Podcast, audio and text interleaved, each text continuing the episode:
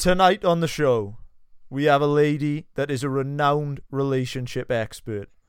Having worked as an advice columnist, broadcaster, consultant, and coach, our guest tonight has certainly become one of the most recognizable and trustworthy authorities on the topic of love and sexuality.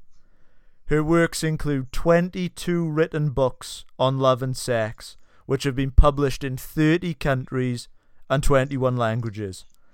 She has partnered with enormous organizations that include Relate and the Family Planning Association, and has also become a resident psychologist for the Sexual Advice Association. On top of this, has even co presented Sex in the City and was named UK Dating Expert of the Year in 2015 at the UK Dating Awards. Susan Quilliam, welcome to the Freedom Pact. Oh, pleasure to be here. Oh, we're so excited for it. Susan, could you just give a bit of a background into your your experience in the field, how you got started in it, and also how you flourished to become so, so hugely successful in this area?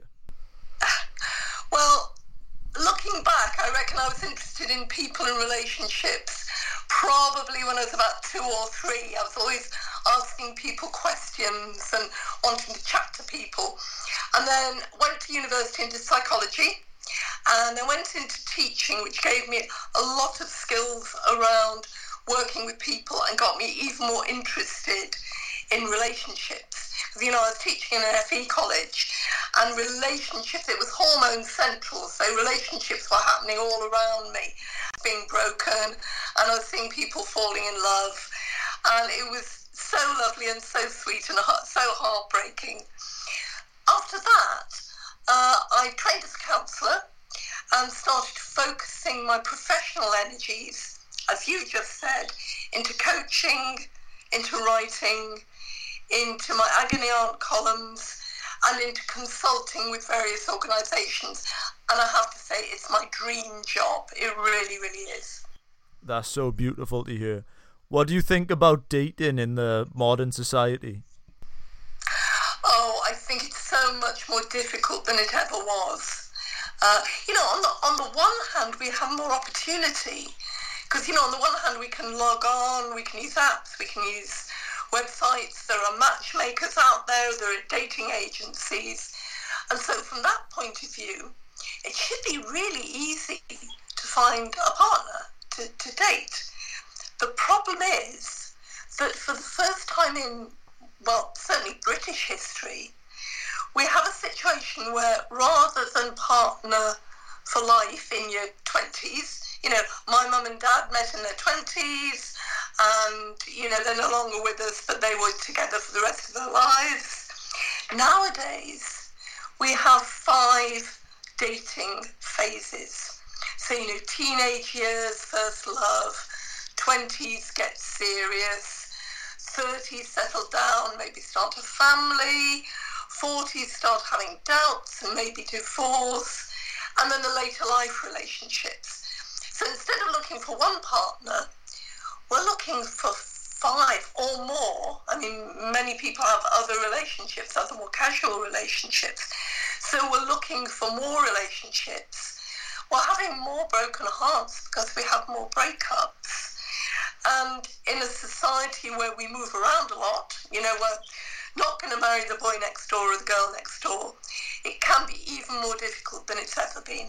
I think I really resonate to what you just said, but there a lot. Where with dating apps like Tinder, Match.com, dating really has become where it's almost like now people have too many options.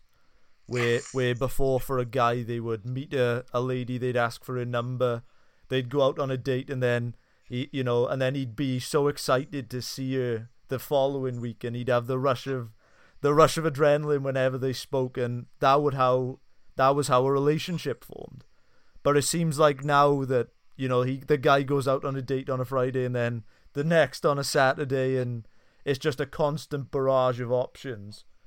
What do you think about that in terms of relationship satisfaction compared to how it was, say, 40 or 50 years ago? Um, I think that our expectations nowadays are hugely high. Um, I mean, not only because we're taught to expect more, but also because we have a society where we can have more. You know, if we don't like the person we're with, we can swipe. And maybe even the same evening, we can find somebody to go out with and, you know, have a drink with and have a meal with and maybe even go home with. So there's more opportunity. But I think you've made a very, very good point in saying that it's not that there's too much opportunity, but it can be that we lack the excitement and we have so much choice that if it doesn't work, we just move on to the next person. And I think that is dangerous, not only because we have that choice, but because the people we're dating have that choice. So if we're not perfect for them, they can swipe and move on to another person. Mm. I've actually had this conversation with, with various people. And whenever I mention in regards to the choices, the common question which I always get asked is, is it not be- you know isn't it better to have too many choices or too many options than too little? What do you think about that? Oh i'm going to tell you about jam. Why am i going to tell you about jam? I'm going to tell you about jam because there's a very very famous experiment uh, where they had a shopping mall in America. This was done by one of the universities in America. And at one end of the uh, shopping mall, you had a stall selling six jams. So people could come up, they could look at the six jams, they could maybe taste them, then they could buy. At the other end of the mall, you had a stall with 24 jams. People could come up, they could taste, they could buy. Now, you would think that the stall with 24 jams sold more because there's more to appeal to people, right? Not at all the store with 24 jams actually sold less because people had hmm. so much choice that they got confused. They didn't really know how to decide. They got a bit baffled and they just turned away and went to, you know, another shop completely. So I'm not saying that the choice we have should be go out, meet one person, marry them, although some people do and some cultures are set up to support that and really make it work. But I think that too much choice can confuse us, and then we end up just getting really, really demoralised, rejecting and being rejected. And yeah, I'm, I'm not sure it's all that good an idea. Would there be in such an accessibility to dating and how easy it is? It's at our fingertips, it's on our phones has that had a knock on effect in terms of sustainability in relationships and how long they typically last in the modern age? Well, I mean, it's clear that relationships don't last quite as long as they did in, for example, my parents' time. Uh, the divorce rate is levelling off and the ability to stay together is improving. I mean, I'm seeing that in my clients. People are very aware now that they want to make it work. But it's very, very easy. I, I was I was in a phone shop the other day, um, uh, having my phone rescued from having got it wet. Let's not go there about how it got wet. But I was having my phone, I was having my phone mended, and guy was writing out my details, and, and he said, "Oh, and what do you do for a living?" I said, "Oh, I'm a relationship coach." And this was a guy in his late 20s, and he said, Oh, I could really do with you. Um, I'm going through a divorce. And I asked him when he got married. Remember, this is early 2019. He'd got married last August. And so the marriage had lasted four or five months. Uh, I'm not saying that he should have hung on in there. It may have been a, an absolutely toxic relationship. Mm but I think it is easier to step out now. And I think people are only just learning that it is entirely possible to turn a relationship around if it's not what you want. I mean, in a few cases, obviously not, and we're not talking about abusive relationships. Mm-hmm. But once the shine wears off, it is perfectly possible to get that shine back and have a lifelong happy relationship. That's really interesting, and marriage is definitely something which we will uh, come on to on this. But I think that if we just talk through uh, relationships in like a chronological order, Would you have any tips for, say, the, the person out there looking to find the right partner? Oh, you're going to like this. I would say stop looking for the right partner and start looking for the right partnership. Because if you define the partner, you're going to do what's on all the websites. How tall, how small, you know, blonde or brunette, uh, what educational background, how much are they earning. And actually, although some of those may be attractive, what you're really looking for when you're looking for a partner is dynamic, the thing that happens when the two of you get together. And if you start looking for he's got to be or she's got to be this, this, and this, you completely miss the magic that goes, well, you know, he doesn't look a bit like or she doesn't look a bit like I wanted. And on the surface, we don't click, but oh, makes me so happy. When we're together, it really works. So I encourage my clients, and when I'm teaching courses, this is what I teach to write down what you want from a partnership rather than a partner. You know, think through how do you want to spend your day? You know, how do you want uh, to respond as a couple when there's, say, a crisis? Because there will be crisis. How do you want to respond as a couple when something really good happens? And then take those realizations and start looking and start measuring situations and relationships and dynamics against am I getting what I want in this partnership rather than how much, how tall, how high, how this or how that when you're judging a partner. I think that's really interesting. So, what you're saying is to say maybe put the physical and uh, emotional type characteristics that you're looking for to one side and almost seeing how well you would work in a partnership. Is that what, what I'm what I'm understanding? You've got it exactly, and you've highlighted something really important, which is the people you meet are going to be different when they're with you as opposed to when they're with another potential partner. You know, two, it's like two chemicals, you know, two chemicals that mix are going to have a different chemistry when they mix with others. So, you know, the, the guy who gets very sullen or the woman who, you know, gets very giggly with one person when they're relating to you, they could be just what you want. Um, it is about the dynamic. It's about what happens between you, much more than who you are individually. This is um, quite a, a a question from left field by you, but it's also one which I've spoken to many friends about, and this relates to when two people they first meet each other and then they uh, and then really without giving the the relationship a chance to flourish, they straight away just decide to hook up. So this could be after, say, a first date or even on a night out. What do you think about, uh, say, sleeping together straight away rather than waiting? Um, I'm absolutely not against it, and mm. in certain situations, it's an absolutely brilliant thing to do.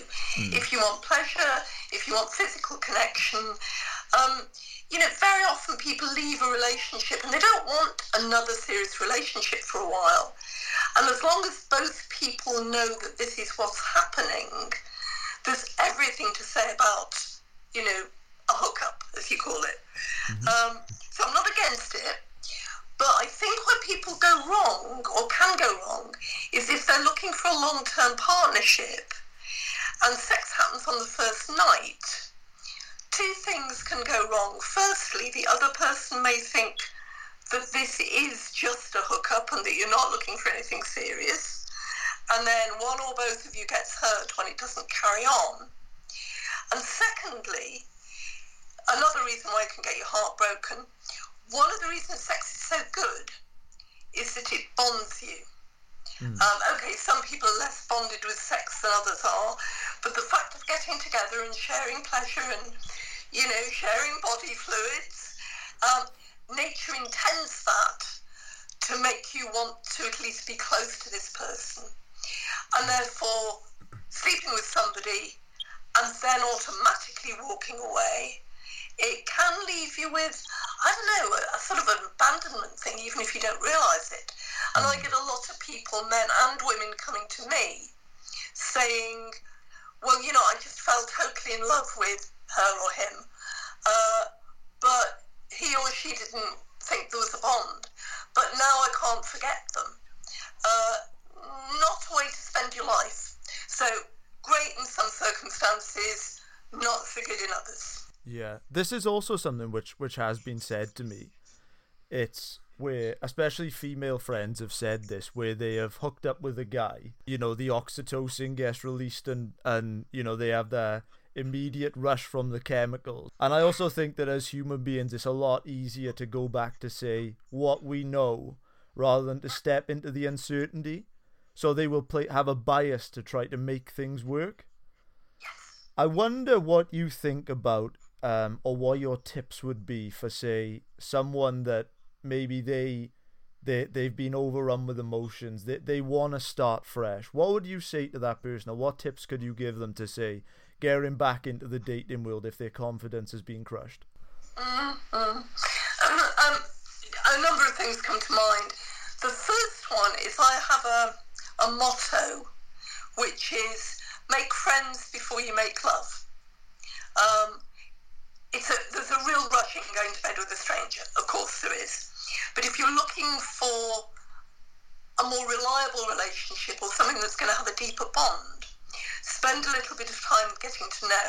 You know, reintroduce that very old-fashioned idea of dating and courtship and going for supper and going for a walk, and just get to know that person and start judging them and judging the dynamic, more importantly, on would I want to wake up to this every morning? And if you really wouldn't want to wake up to it every morning, and you choose to wake up to it one morning when you've had a great night of passion, that will put it in a context of, okay, you know, I've had a great one night stand and no, I, I know that I'm not going to get bonded to this person. The, the second answer, which is around getting your confidence back, is really around drawing a line in the sand you know, saying mm. that what's happened in the past is mainly useful because you learn lessons. And I try to encourage my clients to learn lessons that are positive, optimistic, self-affirming, um, you know, not angry, not blamey, not self-angry, not self-blamey. So they, they're going on to the next dating experience with I, you could call it a presumption of innocence. Mm. You know, presuming that the next person that they meet may not be the one, but they've got good intentions. But combining that, if you like, with a healthy, oh, I don't know, mind detector, you know, of hold on a minute, uh, is this the right relationship for me? Mm. And what I find is that the more people, it's not an analysis, but the more people are willing to say, I'm going to ask if this is the right relationship, and then I'm going to make my decisions on that. Uh, the better they get on when they go back into dating again. That's that's a great point you made there. I wonder what you think in regards to say maybe what what credence do you place on a first date? Because just speaking for myself personally, I'm not really a fan of say uh, going for drinks or doing you know anything mundane. Like i i personally i wouldn't really like to go for a cup of coffee. You know like i think like for me like i like to say go outside or maybe go into like the outdoors or do something fun because at least like if i don't like the girl then i've had a good time. You know so uh, maybe what do you think about that? And also what would your tips be for say having a good first date? Um, i'm with you. I always suggest that a date in the early going revolves around an activity. Hmm. So that if you have that awful moment when you, I mean, particularly if you met online, if you've never actually met them, you might have Skyped, you might have FaceTimed or whatever. But if you've never actually met the person, there can be that moment where, you know, you walk towards them and your heart sinks and you think, I'm sure they're really nice, but no, uh, I, I so couldn't. I really couldn't. So what do you do after that? Well, it's going to be quite embarrassing if what you're doing after that is you've booked a, a four-hour tasting menu at a romantic restaurant mm. and you're trying to find things to say to each other. So I'm completely with you. An activity, a walk. Um, I, I, I was charmed at one point by hearing that one of my clients, a female, had been invited to a football match as her first date. Uh, and she actually liked football and they had a great time. And luckily, the team they were supporting won. Um, I don't think that would go down well if you didn't like football. I personally got the point because I do. Mm. Uh, but yeah, some sort of activity, something that you can interact about. If the if the dynamic isn't going too well, and something where you can learn about each other. You know, you you're you know going to a film, going to a play, um, going around an exhibition, going going for a walk in the countryside. You're learning about that person, and they're learning about you, which allows you to be starting to make better decisions. Yeah, that's that's really interesting. I wonder what you could say. There's this common term I think in the dating world. I think we all know it. It's called ghosting, where you know after a first date or something, or maybe after we've hooked up a couple of times, a person will just disappear. What would you say to say the person that has gone out on a first date with someone and maybe it hasn't gone as planned, or maybe they've maybe perhaps seen some red flags there? Would you say that it's best to maybe sieve them out over time, or to just maybe have an honest conversation and say, look, I just don't think that you're right romantic, right romantically for me, but maybe we could become friends. Okay, so the first thing to consider is how convinced are you that this won't work? If it's 50 50, I often suggest going on a second date because it's a bit like going for a second interview uh, which it is in many ways, you will both behave differently. You will be both be more relaxed. But if you know on a first date that it's 90% no, or if after the second date you're still not convinced, um, I think it's fairer to knock it on the head there. Because, as I was saying earlier, if you get bonded, if you start to get, you know, really hooked into somebody, it's much more difficult to break up. As to whether you should ghost or not ghost, I very rarely tell my clients what to do, but I get very, very cross with them if they ghost people. Um, I think it's rude. I think it comes from fear. I think it comes from, oh, I can't reject somebody, or what will they think of me if I don't want to see them? But it's totally socially incompetent. It's really easy to text or phone or email and say something courteous like, I've really enjoyed the time I spent with you, but there's no chemistry for me. So I really hope you find the person who's right for you. I mean, it's what, 20 words? Mm-hmm. And, you know, press send. Uh, you know, it's not putting yourself out. And the person who's received that, uh, they may be disappointed, but it's not a wound. Whereas, uh, as you just said, uh, ghosting can be tricky. And I've had both men and women say, I need to know what happened. You know, I don't want to be ghosted. I don't want to be ignored. And just those few words to make a clear statement, no blame, it's just the chemistry, but we're not going to see each other again. It's cleaner, it's clearer, it's more courteous, and it's a good look rather than a, a rather nasty look. So, if we were to flip the switch and talk about a first date going really well, a second date going really well, I think it's it's difficult to not um, give you hundred percent of the person straight away. Make make yourself available all the time, and you want to spend as much time with that person instantly because you have that connection.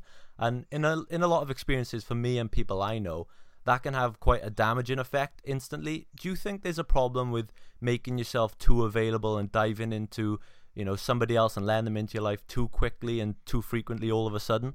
Yeah, I think there can be. Um, I'm not a fan of treat them mean, keep them clean, keen. I think that if you do that, you're going to attract people who like partners who are a bit mysterious and a bit available. They like the thrill of the chase.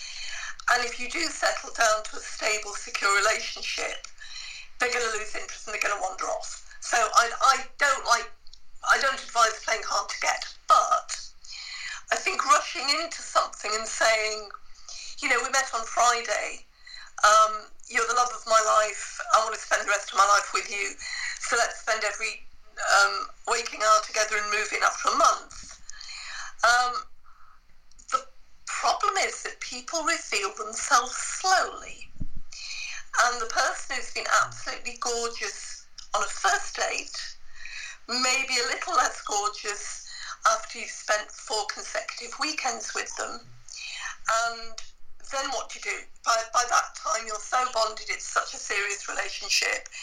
Even if you're not hurting the other person, you're going to be a bit wounded yourself and you're going to doubt yourself. You know, I thought this was the one, and now I find out it's not, what was I doing?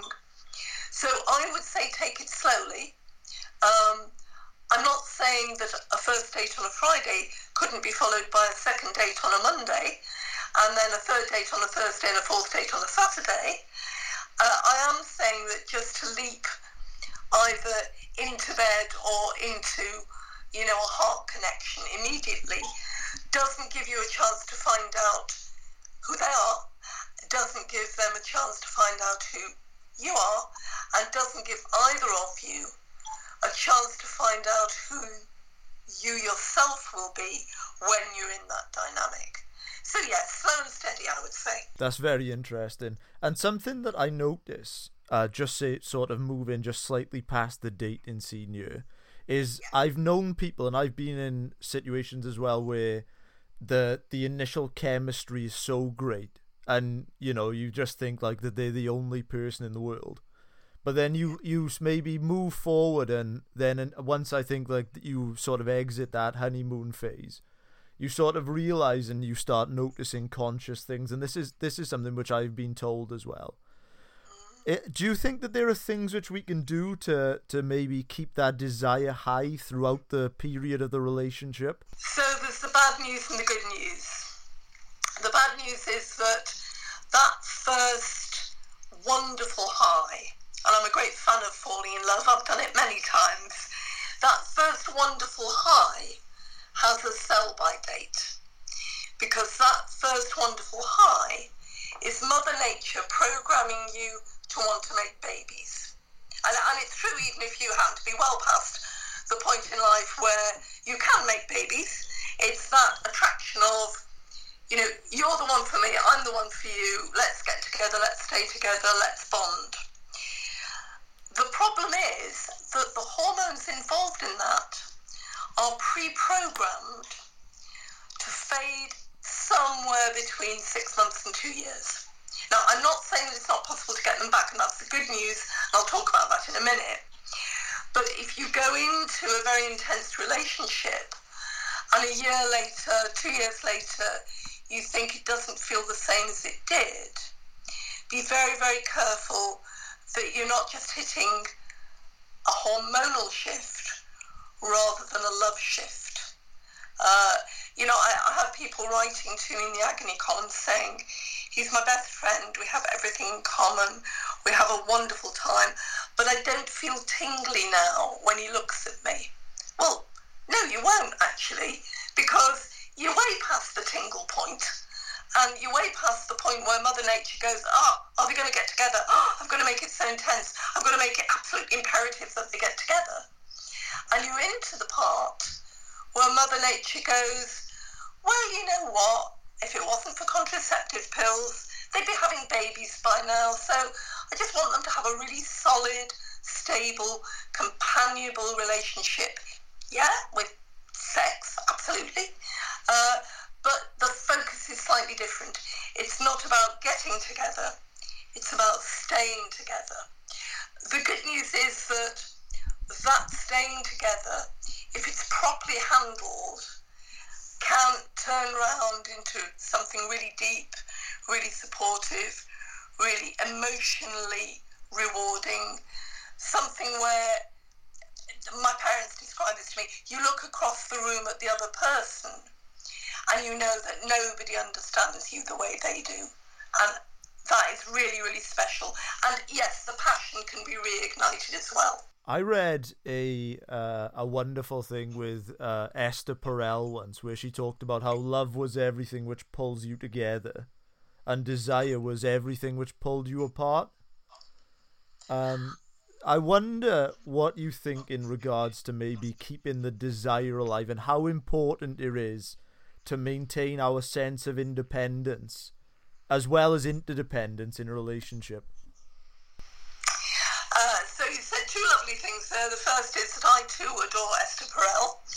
Uh, and secondly, you've made a wonderful distinction between independence and interdependence. Mm. One of my other favourite psychologists, uh, a Professor David Schnarch, makes a distinction between the couples who are independent, the couples who are dependent, and what he says, and I agree, is the ideal couples who are interdependent. And he points out that if you are too close, too dependent, too enmeshed with each other, it's one of the main reasons why desire dies. You know, you're like brother and sister, you're, you're just too close emotionally. And there needs to be some sort of distinction. You both need to be separate individuals, having your own life, but inextricably bonded together. I know I'm using the word bonded a lot, but it's important. Bonded together by the fact that you're committed to each other, you love each other, uh, you're sharing a life and you're sharing goals in life and values in life. So, yes, um, I agree with Esther that love brings you together. Desire, I think, if it fails between you, can drive you apart. And of course, if it fails between you, desire for other people can drive you apart. So, yeah, she, has got it right. We've touched on this already a, a small amount, but I think especially for today's day and age and, and people of the age of 20 and in this new age of dating sustain sustaining a relationship has become a bit of a you know let's say a bit of a task over time and, and people aren't really sure what is it that keeps a relationship sustainable and what would be your tips on that I will do my best to answer that question but one of the things I've found doing coaching is that it's going to vary with each couple mm. um, but some of the guidelines that I offer and some of the problems that many couples meet are okay, number one, making love dependent on whether the similarity and agreement and you know if you loved me you would do what i want if you loved me you would think the way i do and, and this comes back to what we were just saying about dependence and, and interdependence and independence. So sustaining a relationship is hugely dependent on committing yourself to keeping the bond going. So, you know, not pulling away from your partner and refusing to put their good first or at least equal with yours. But at the same time, not being so caught up in being close that you can't get a bit of distance. It, it's sort of the, the same question as we just discussed, but a variation on that. But I, I would say that one of the problems I see in couples coming to me is that they are they are expecting to be the same and they are expecting to agree. And then my second point from that is that when they don't, they think the way to solve it is to get into arguments and conflicts and that they can make each other fulfill each other's needs by shouting louder. Uh, you know, this idea that if somebody speaks a foreign language, uh, all you need to do is shout louder for them to understand you. I see an awful lot of that in my couples. Uh, and being in a relationship and having that bit of respect, having that bit of willingness to communicate, cliche, being willing to negotiate, cliche, being willing to calm down an argument and calm down a row. Those are the things that are going to keep you together in a healthy relationship. And those are the things that completely go out the window when you're on the point of breaking up. Yeah, I noted what you said there about there being a healthiness in a slight amount of distance. And I think that's something that people struggle with a lot uh, at the moment, given the availability of texting. You, you know, you you can speak to each other 24 hours a day, and most couples seem to do that, and I think that can have a negative effect. You know, having to speak to someone or being able to speak to someone all the time.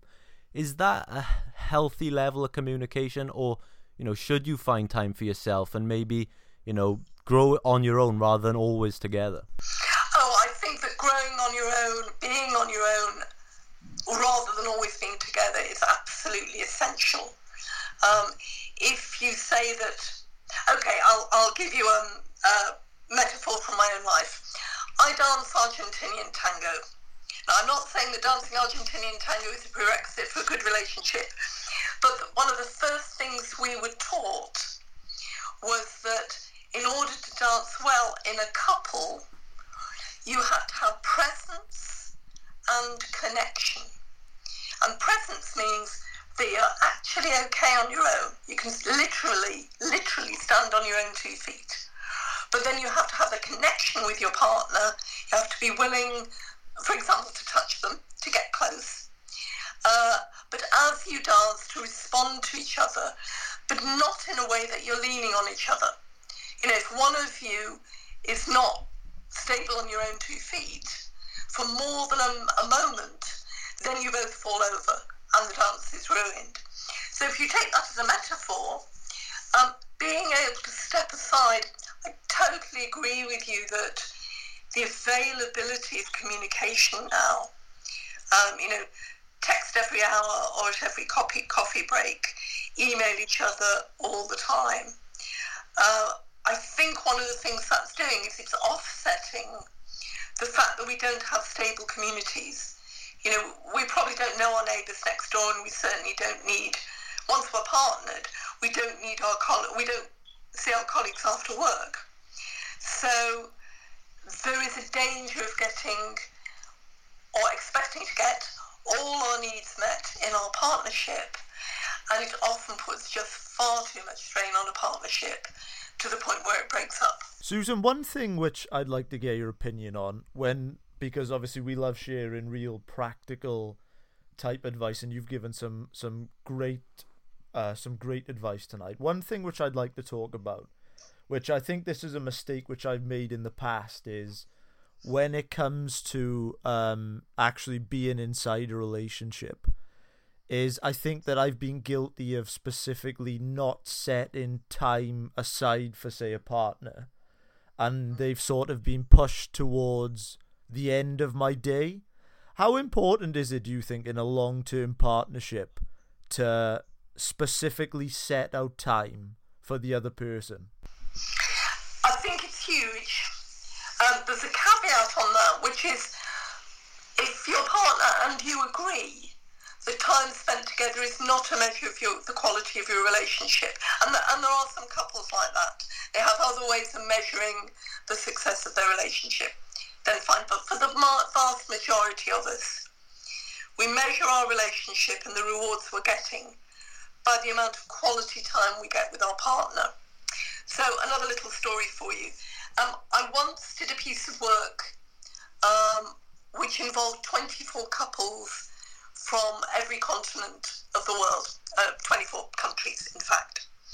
Um, so that you don't get too jealous, I jealous. I won't tell you that they flew us all to Venice for the week. oh, um, it was it was great. It was a lo- lovely, lovely piece of work to do, and I spent time with each of the 24 couples.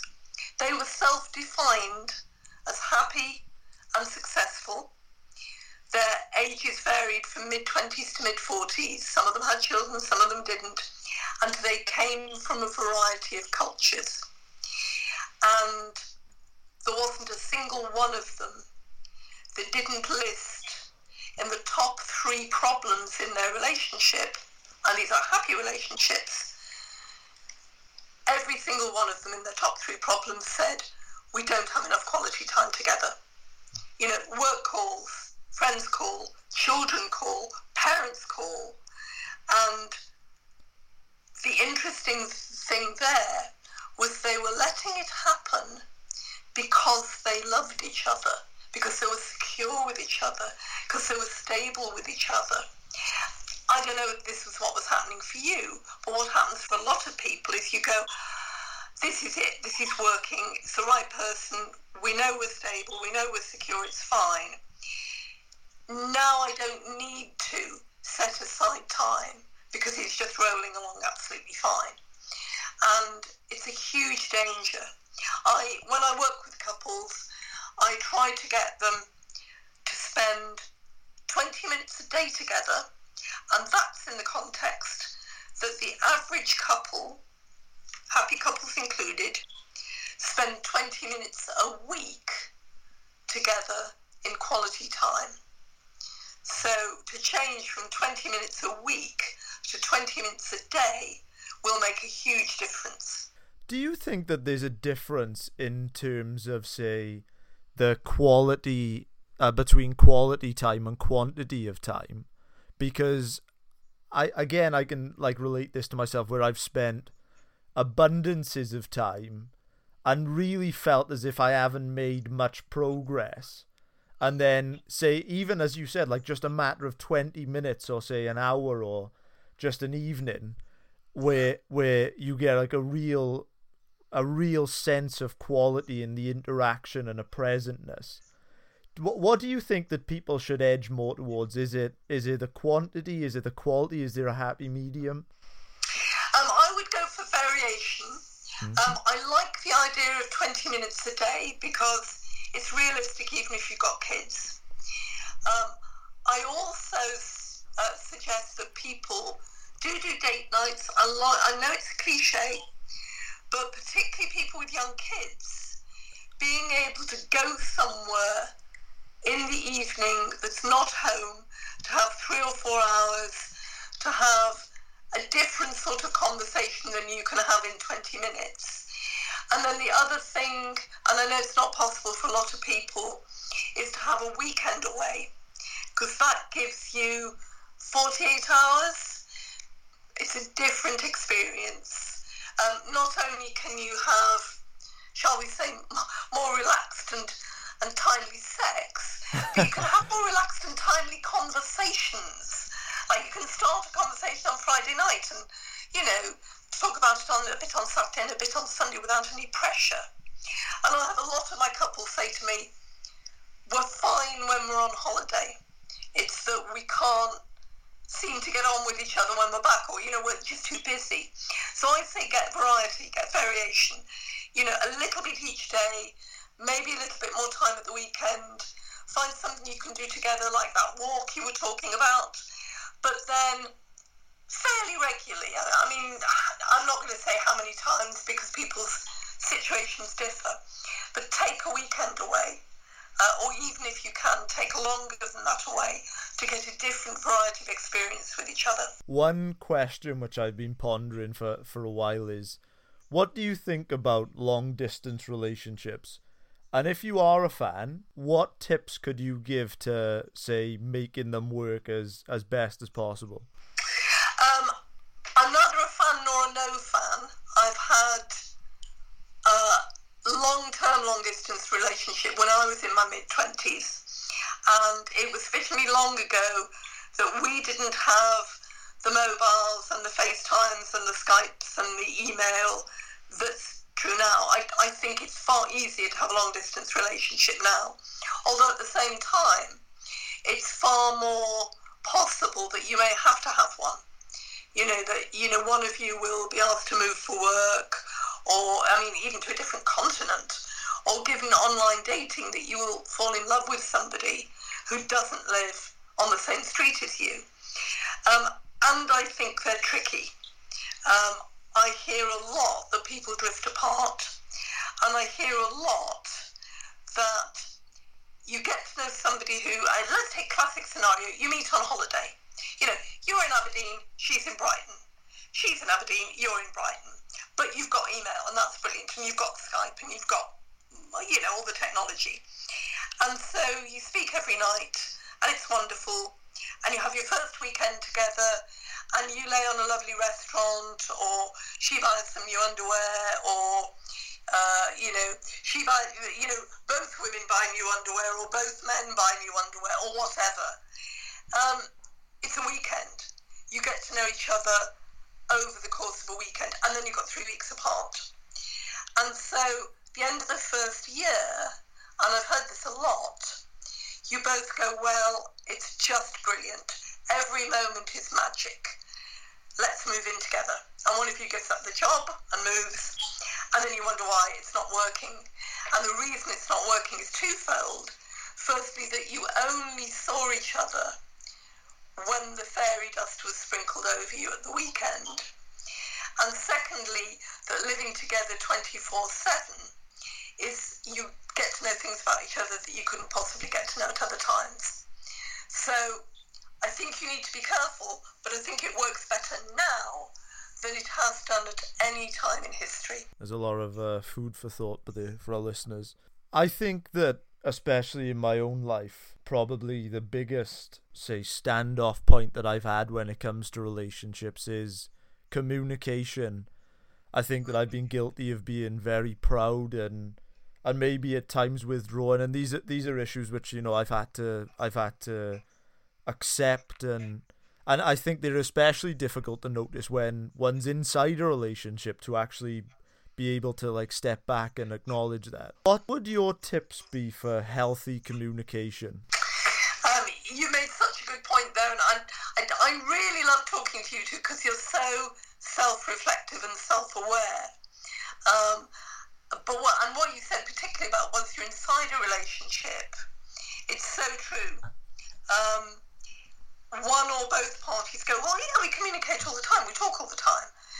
And then you look at what they're talking about, and it's, you know, whether to put the cat out or, you know, are the, are, are the kids, you know, happy at school or whatever. Um, so, first rule is make sure that what you're communicating about is what you really need to communicate. You know, there's functional communication and there's emotional communication.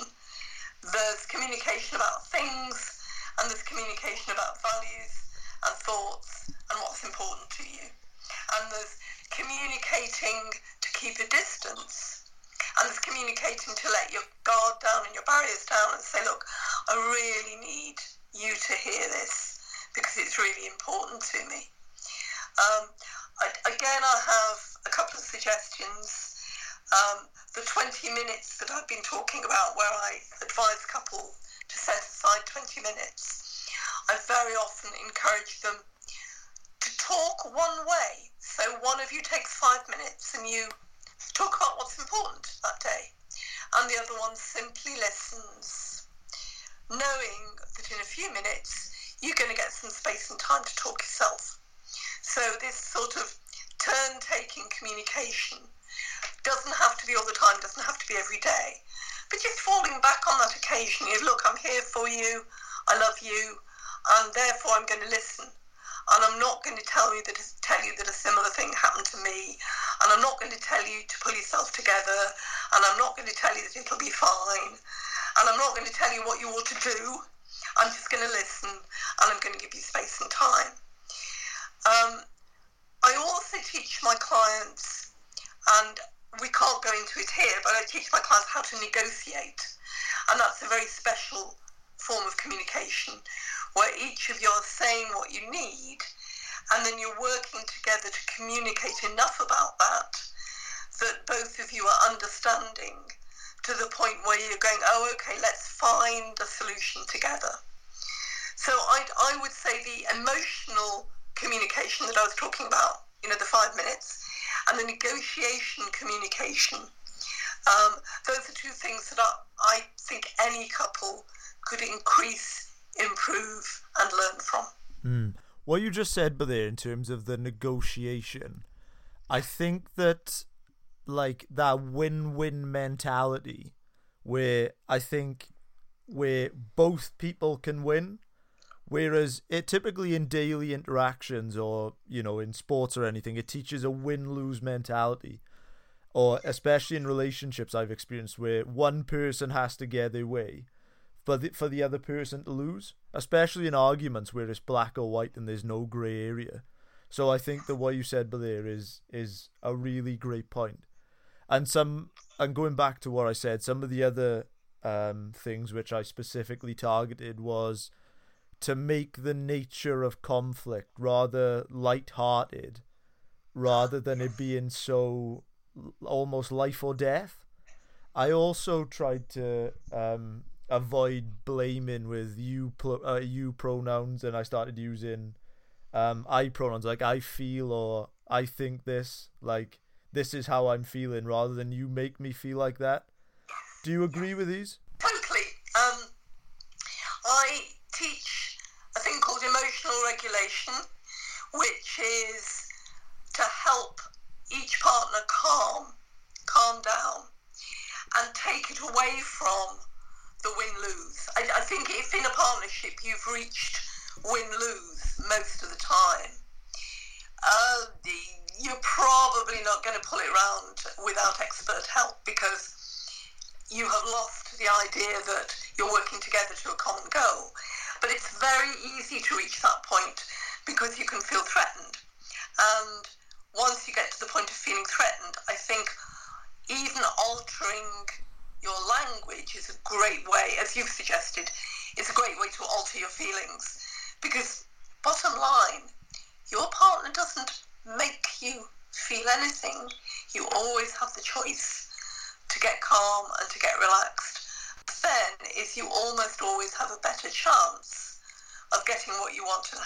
needs met. Um, I, I, I tell a story which is not mine, but it comes from one of the uh, British Olympic rowing team, uh, who tells the story of it was not the 2012 Olympic Games, it was ones before that, and I can't remember where it was. And they were desperately training and they weren't quite sure exactly, you know, did, should they eat this, should they drink this, should they sleep this way, should they do. And they boiled it down to one single motto, and that was, Will it make the boat go faster? Wow. And all the interactions they had, all the actions they took, everything that they did was judged on will it make the boat go faster? And what I say to my couples is will it make the relationship go better? And adopting lose lose or win lose or shouting or blaming or all the things that you've quite rightly identified as unhelpful, none of them will make the relationship go better. And it's a really, really useful thing to ask as you launch into a row is is this going to make the relationship go better? Is this going to make the boat go faster? And if it's not, just stop. I think that's a great point. And and the last question which I'm going to ask in terms of this specific subject is something which I realized and this may sound quite uh, Machiavellianistic is that um, I've noticed that say when a partner of mine does something which I like or say something which I I appreciate say in terms of like kindness or consideration to you know to like practice the idea of conditioning. You know where you like really say like like I love what you did but it you know um like what do you think in terms of this? Because I think that from what I've experienced I think that and especially what you said earlier that we can get over time what we specifically want in a relationship. And I think that telling someone like I just loved what you did, but I I've noticed in my own experience that that's like a great way to to and praising them is a great way for a for a relationship to flourish. Um, when you first fall in love, the most important thing is for the other person to be happy. And so, if they do something nice and you're happy, that will be a huge motivation to do it more. So I completely agree with you. And the only slight tweak I'd make is that what a lot of couples end up doing is thinking that if somebody does something they don't like, the correct and the effective response is to give them a negative, you know, to dispraise them, to tell them they're getting it wrong. And interestingly, in conditioning theory, that's incorrect. So I don't think this is conditioning, but if we're looking at conditioning theory, the way to make somebody do something more is to praise it. The way to get somebody to do something not at all is to ignore it. And the way to get somebody to do something more, even when you don't want them to, is to shout at them about it. So you can condition people into doing things more by punishing them, by saying that was terrible. You know, how on earth can you do that? You're you're an awful person. And people will start doing it more just basically to show you. So if you're trying to reward a partner for what they're doing right, don't think that telling them that what they're doing wrong is going to unreward them and they'll do it less. There's a strong likelihood that they'll just keep on doing it because the way conditioning works is people do more what you reward, people do slightly less more what you punish, and the way to stop them doing something is simply to ignore it and not comment on it and just take their attention elsewhere. That might be a bit complicated of an explanation, but I'm picking up on your very good point and trying to tweak it slightly. Yeah, I think that that's wonderful, and I also completely agree with what you say that that if a partner does something which we don't like, that never is it okay to say stonewall or to withdraw. And like I said, these are things which I have, you know, I've specifically worked on. Yeah, and I think we've done we've uh, done a great job in making our way through the process of a relationship chronologically, and naturally we'll reach that point now, the end of relationships. So I think that once you've been in a relationship for a while, especially, it's difficult to know when it's reached this end or if it's time to leave it, if it's in your best interest, if it's in their best interest, and I think another thing is in in my case anyway I often find that even if you think a relationship has reached its end, it's it's no surprise that you care about that person so much that you're just afraid of hurting them, and so you may prolong something that you know isn't right just because you care about that person so much. So what I wanted to ask is, when do you actually know when it is time to leave a relationship for both parties' best interest? It's a really difficult one, and I get a lot of people asking me about that um, most of us are not cruel. Uh, we, we don't want to hurt others. Uh, what I often say is, if you have given it due consideration, we're not talking about, you know, wake up on Saturday morning and decide, you know, you're going to dump your partner. But if you've given it due consideration and you've really thought about it, and you've looked ahead and you're really feeling negative about the future, and you have tried everything you know, and that might include getting outside help. When you get to that point, it is more loving to end the relationship. Because if you don't, the partner that you're leaving will never get a chance to be truly loved. Because you don't truly love them. You've grown out of them, or you've decided they're not for you uh, don't condemn them to being with somebody who doesn't love them fully just because you're scared of what will happen if you don't. That's a great point. I remember I read a quote that said, and I'm not sure who this is attributed to. If I find out, I'll leave it in the comments below. But it said something along the lines of, if you look at your partner and you don't feel blessed, then let them go because they're not your blessing to have.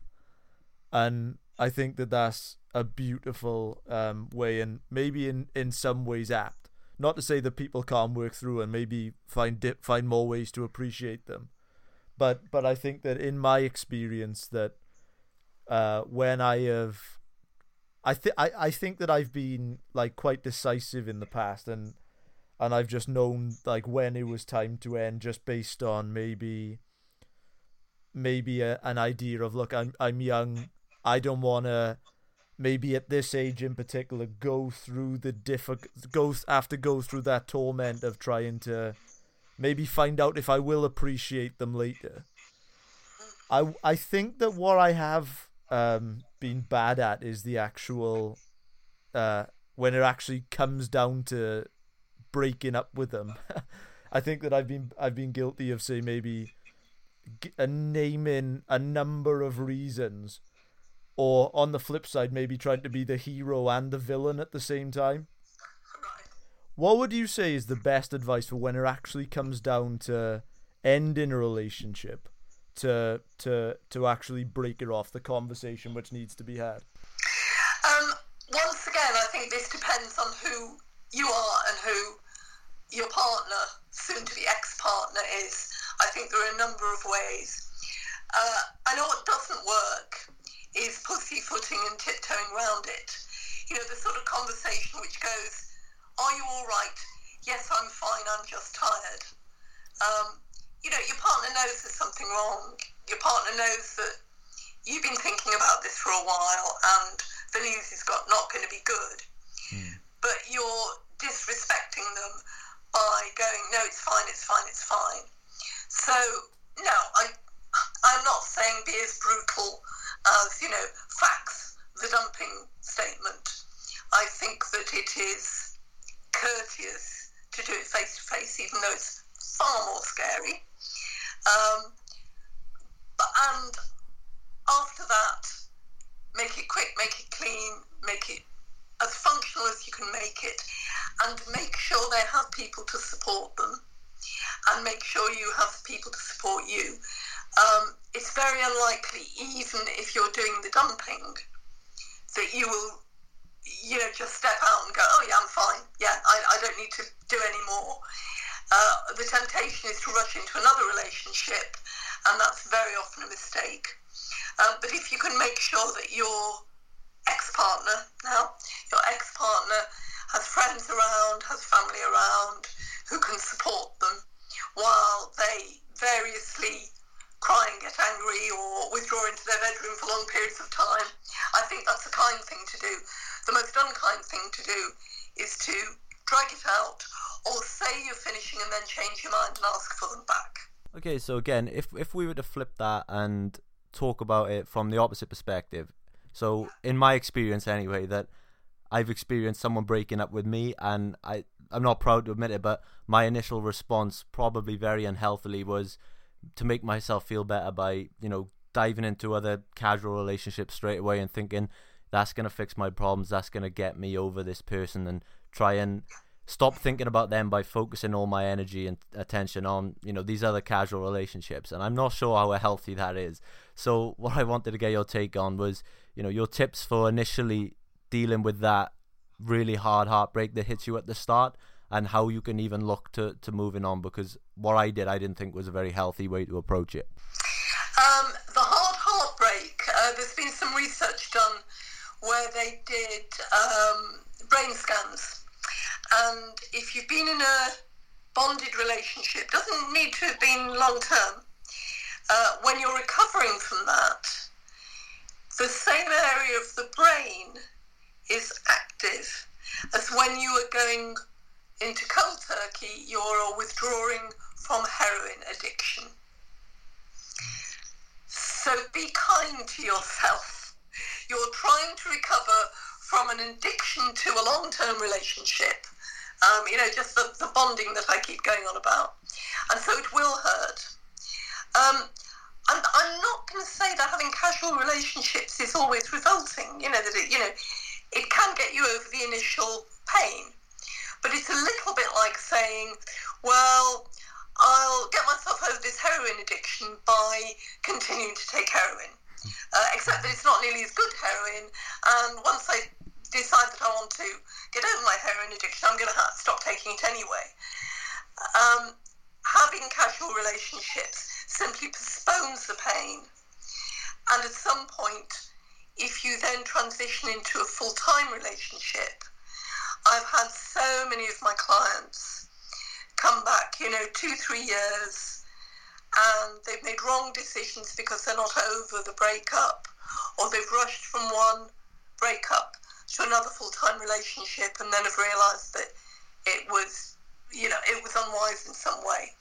So I always recommend that whether or not you have casual relationships, fairly long period of time, uh, can't tell you the exact period of time, but I don't know, maybe three months for every year you've been together, of just being on your own, learning who, who you are now you're on your own, giving yourself a chance to, to recover, and giving yourself a chance to find out you know, what are the lessons you've learned?